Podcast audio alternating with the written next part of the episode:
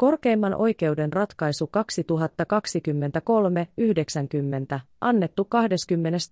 marraskuuta 2023. Avainsanat, vahingonteko, törkeä vahingonteko, laiminlyöntirikos, huoneen vuokra. Tiivistelmä. A, joka oli vuokrannut Bltä sähkölämmitteisen omakotitalon oli useiden kuukausien ajan laiminlyönyt vuokrasopimuksen mukaisen velvollisuutensa maksaa sähkölaskut ja jättänyt talon talvella tyhjilleen ilmoittamatta Blle tästä sekä odotettavissa olleesta sähköjen katkaisemisesta. S-köyhtiön katkaistua talosta sähköt, talon putket ja vesikalusteet olivat jäätyneet ja rikkoutuneet aiheuttaen talolle vesivahingon.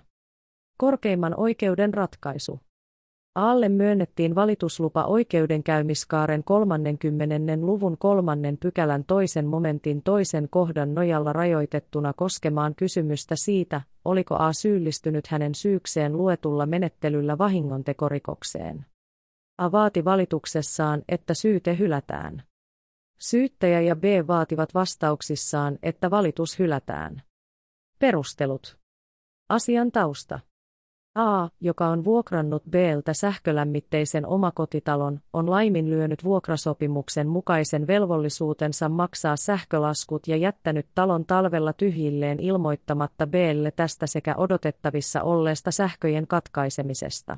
Kun sähköyhtiö on tämän jälkeen katkaissut talosta sähköt, talon putket ja vesikalusteet ovat jäätyneet ja rikkoutuneet, mistä edelleen on seurannut vesivahinko.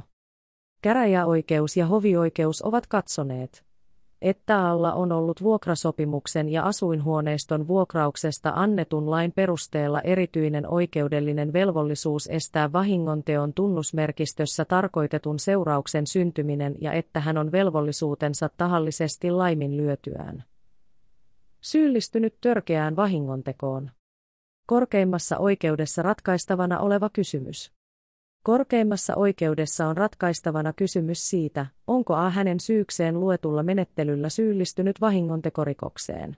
Erityisesti arvioitavaksi tulee, voidaanko mainittuun rikokseen syyllistyä laiminlyönnillä ja onko alla ollut vahingon estämiseen rikoslain kolmannen luvun kolmannen pykälän kaksi momentissa tarkoitettu erityinen oikeudellinen velvollisuus, jonka hän on laiminlyönyt.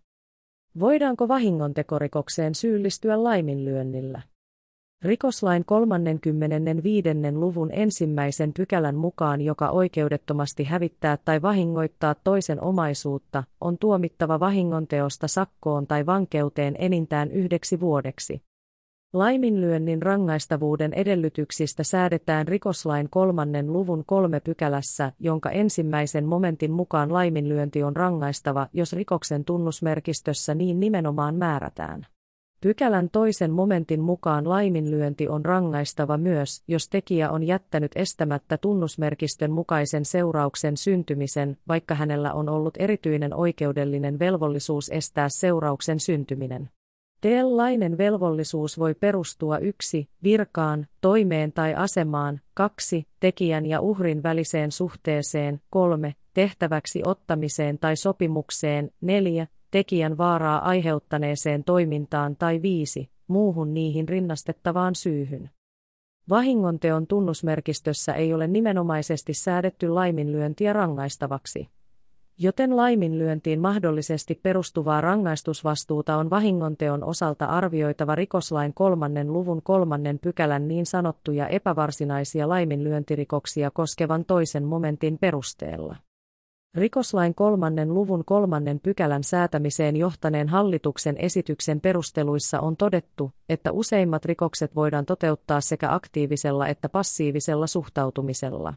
Perustelujen mukaan vastuu laiminlyönnistä edellyttää pykälän kaksi momentissa tarkoitettujen epävarsinaistenkin laiminlyöntirikosten tapauksessa, että tunnusmerkistössä käytetyn teonkuvauksen katsotaan kattavan myös passiivisen suhtautumisen. Änin ei perustelujen mukaan ole vain silloin, kun laissa puhutaan aiheuttamisesta, vaan myös useat aktiiviseen tekemiseen viittaavat tekotavat voidaan toteuttaa passiivisella suhtautumisella.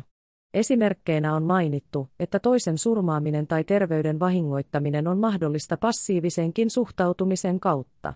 Kuten perusteluissa on todettu, tunnusmerkistöt on kuitenkin saatettu laatia myös siten, ettei laiminlyönti ole yleisten tulkintaperiaatteiden mukaisesti sijoitettavissa sanamuodon merkityssisältöön. KS. He 44 2002 osaa VP sivu 42-43. Korkein oikeus katsoo, että vahingonteon tunnusmerkistössä käytetyn ilmaisun vahingoittaa toisen omaisuutta on perusteltua ymmärtää tarkoittavan vahinkoseurauksen aiheuttamista tuolle omaisuudelle. Sanamuoto ei ole sillä tavoin rajoittava, etteikö vahingontekoon voida syyllistyä myös laiminlyönnillä, jos rikoslain kolmannen luvun kolmannen pykälän toisen momentin mukaiset edellytykset täyttyvät. Rikoslain kolmannen luvun kolmannen pykälän toisen momentin mukaiset laiminlyönnin rangaistavuuden edellytykset. Rikoslain kolmannen luvun kolmannen pykälän toisen momentin mukaisen epävarsinaista laiminlyöntirikosta koskevan rangaistusvastuun edellytyksenä on, että tekijällä on erityinen oikeudellinen velvollisuus estää vahinkoseurauksen syntyminen edellä kohdasta viisi ilmenevin perustein. Hallituksen esityksen perusteluissa on oikeudellisen velvollisuuden luonteesta todettu, että toimintavelvoitteen tulisi olla ankkuroitavissa oikeusjärjestyksen muuhun normistoon he 44 2002 osaa VP sivu 43. Asuinhuoneiston vuokrauksesta annetun lain 25. pykälän ensimmäisen momentin mukaan vuokralaisen on hoidettava huoneistoa huolellisesti. Korkeimman oikeuden ratkaisussa KKO 2022-61